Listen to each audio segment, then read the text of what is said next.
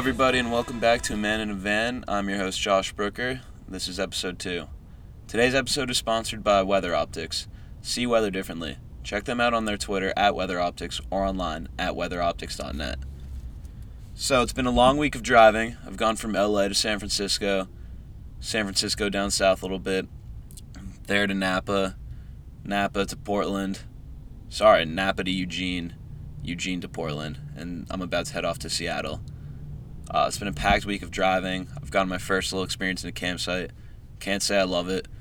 Pretty fucking exhausted. It's like a lot doing eight hours of driving a day, but what can you do? Um, I've got three interviews planned for Seattle. That should be really exciting. I've got one planned with an oyster farmer, one planned with uh, a former restaurateur turned farmer, and another one with a truffle hunter who is one of the first people in America to discover truffles and uses dogs, not pigs, to search for them. Today my interview is with a really impressive kid. His name is John Gross, and he's a farmer in Half Moon Bay, California. He's my age, twenty-two, and already has been working on farms for nine years. He has a lot of experience. He's got a lot of goals and ambitions, and he's a really impressive kid. I, I really think you guys are going to enjoy this. So without further ado, here's John.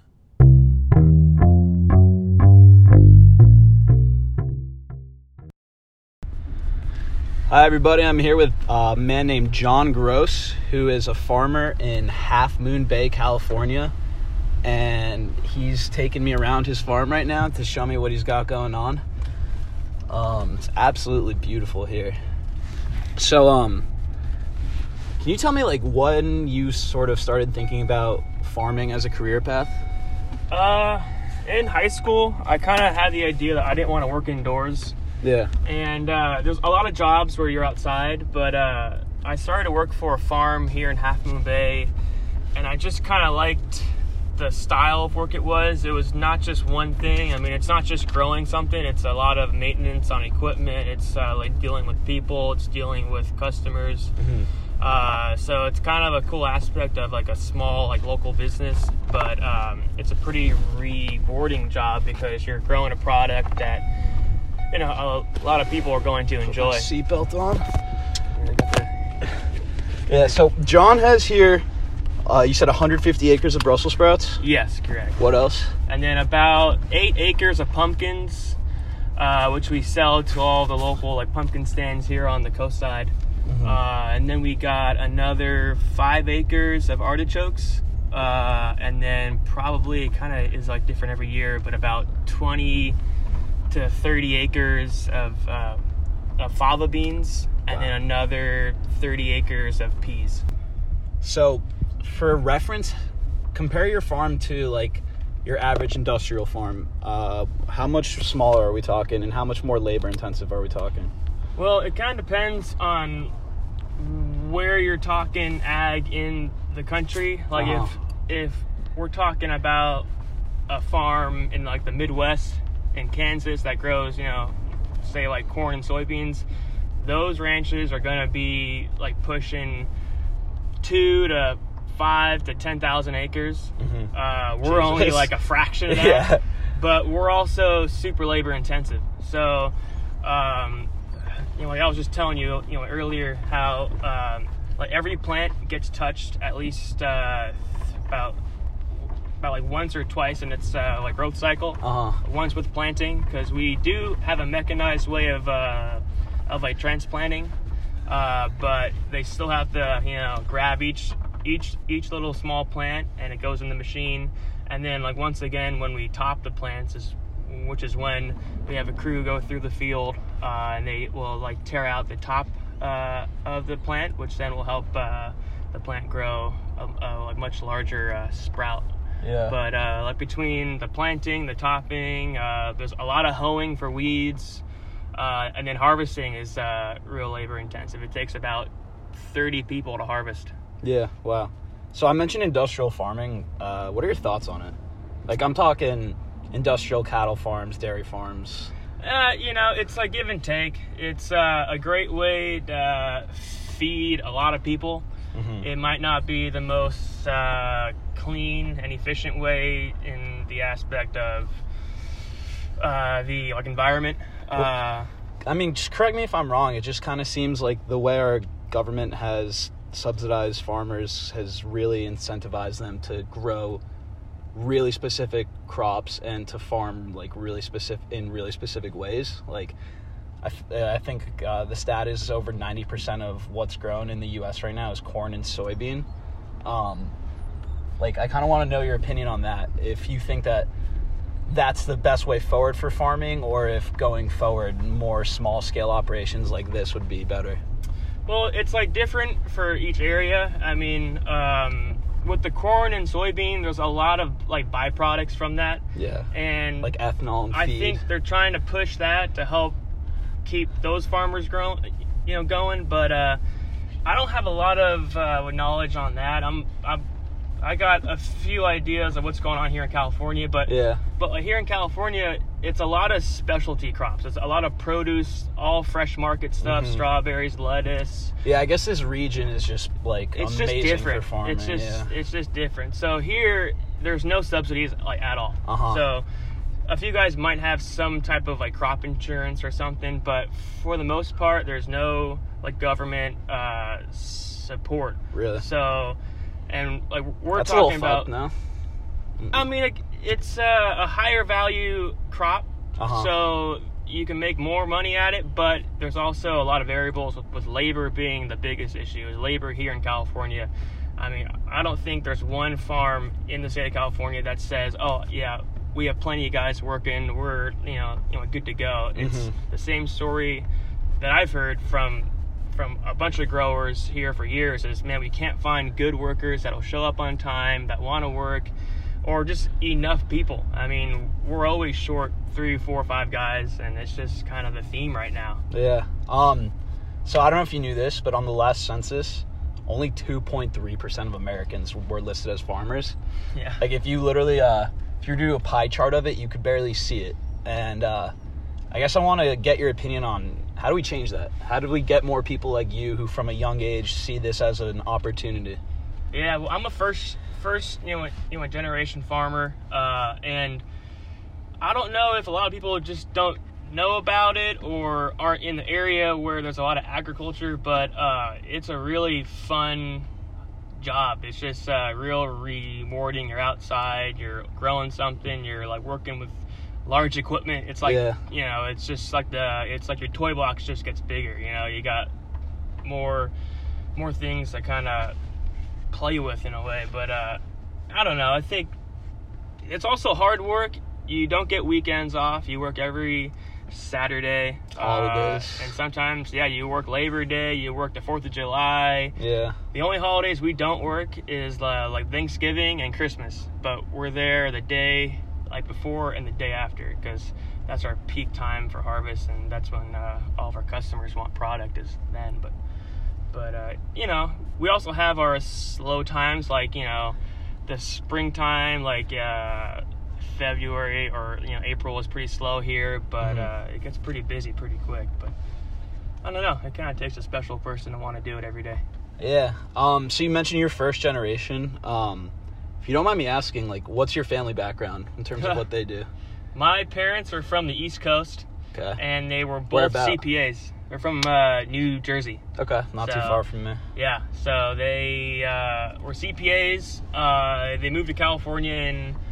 Uh, the eighties, and uh, it just happens to be that they moved to Half Moon Bay, yeah. which is uh, where uh, like we're at now. And so there's a like a lot of uh, like local ag here in Half Moon Bay, and I was just one of those kids that wanted to be outside, and I was tired of going uh, to camps and yeah. shit like that. So uh, I wanted to do something. I worked like one summer for a farm here, and never uh, left really. I respect the shit out of that. I think it takes a lot of balls to just know what you want to do and go for it. Mm-hmm. Um, how do your parents feel about it? Oh, they love it, actually. They uh, were kind of, like, hesitant at uh-huh. first. They were like, you know, how do you live in the Bay Area as a farmer, you know? But, yeah. You know, you get used to, and, like, nothing's easy. I don't care what you do. It's never easy. So. Yeah. I mean, if you want to be successful, for sure. Yeah. Um, yeah, I mean, I feel you. I think uh, I'm sort of dealing with something similar where... My parents are definitely being supportive of what I'm doing, but they're kind of like, all right, kid, I'm like, what the fuck are you doing? Yeah, there's always that kind of, like, dynamic. But... Yeah. Oh, yeah, it's not too bad. Really cool. And uh, do you live around here, or do you still live with your parents? What's the yeah, deal? So I'm at my parents' right now in Half Moon Bay. I have like a ten minute drive to work, uh-huh. and uh, I'm saving up because I'm actually trying to buy into this farm. Really? Uh, that's the end plan, wow. is me to be uh, a part owner and then the, and then like eventually a full owner uh, as time goes on. But yeah. So uh, that's actually a perfect transition. Something I've asked every guest on the show so far. This is a loaded question, but where do you see yourself five to ten years from now? I see myself right here with probably a newer truck, and uh, I'll probably be a part owner. That's yeah. where I see myself. Dude, I gotta say, I'm, I'm a little jealous. You've got it figured out for sure. Yeah. Well, it's never quick though. It's I mean, I've been. No, yeah. I, this is I think. Oh God. eight or nine years working on these farms, and I've done every crappy job you can think of, you know, and and I've just been like the young guy that it just can, you know, go do anything, and I just put my head down and just got to do it, you know. Yeah, I think there's an interesting connection between agriculture and the restaurant industry with that, because I mean, through my limited experience working in restaurants, um you are fucking basically slaving away twelve hour days, six days a week. Yeah. And you're not getting a reprieve from that really until, I mean, you never really do if you no. want to. Yeah, you never really do. Like, if, even if you're an owner, you still have to have your hands on everything. And I still, I see there's a lot of uh, stuff oh. that I can see a huge deal. Um, it's like the same deal with like restaurants and farms, is where you work your ass off. And uh, at the end of the day, you have a product that, like, everyone eats. Yeah, and yeah. no one thinks about where it came from. It's true. No one thinks about who, who like, did the work for it. And, you know, it's kind of, uh, it's a good idea to kind of spread the word, kind of have some awareness. And I think people want to know where their food comes from, how it's produced. Uh, I think we're getting there now. Yeah, I think I that, think, like, our generation is starting to really, like, take note of it. Yeah, for sure. I think it's going to be, I mean, we see it now with just like the sales. Everyone is pretty much asking uh, on the box, on the label, like where it's grown and uh, who it's grown by. And they yeah. and they want to know that, and they advertise that. And uh, maybe this is like a fucked up question, but is it profitable? Has it been? It is, yeah. Uh, last year was one of the worst price years that I've seen, and it was still profitable. Um, that's awesome. And the main thing is just, it's uh, one of those commodities that's currently in high demand, because mm-hmm. uh, folks are eating healthier now. Yeah. Sprouts are on almost every menu, it seems like. Mm-hmm. Um, but here in California, we're seeing a rise in uh, costs for inputs, for fuel, for for chemical, for labor. So, you know, it might come down a little bit, but I think the market in whole is pretty steady, and I think that's that that goes for uh, most of the produce in California. And I think people just want to eat more uh, fresh uh, like ingredients, and mm-hmm. that's going to be growing in California for the most part. Yeah. Now, do you have any restaurants that go directly to you, or is it always through a distributor?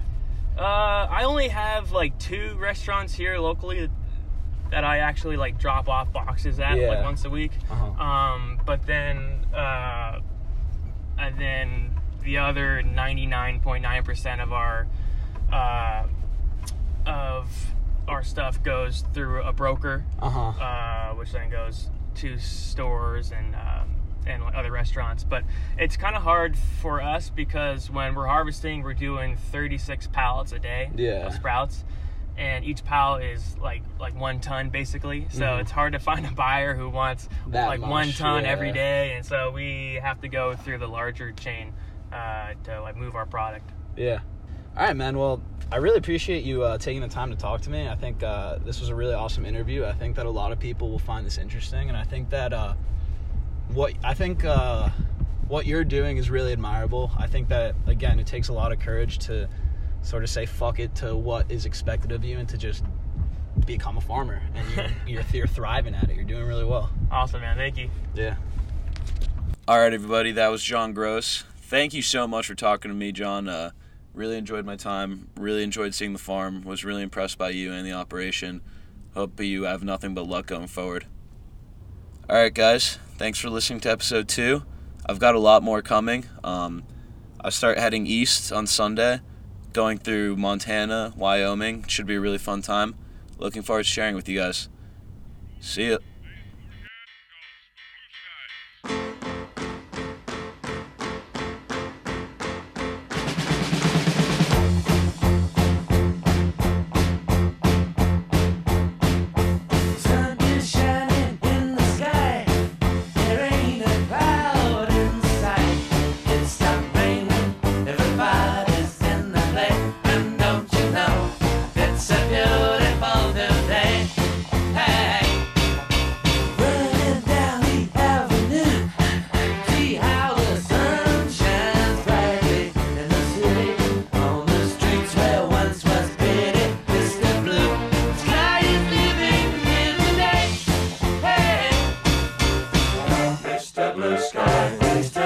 Why you had to hide away for so long? Why did we go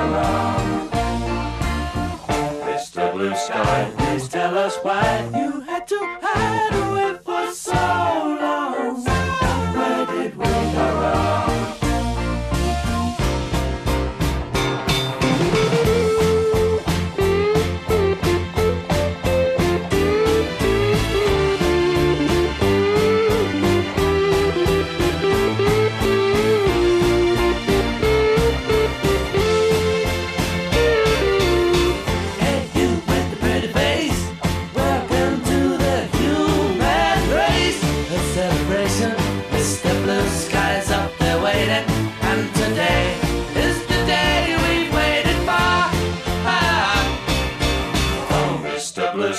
Please tell us why you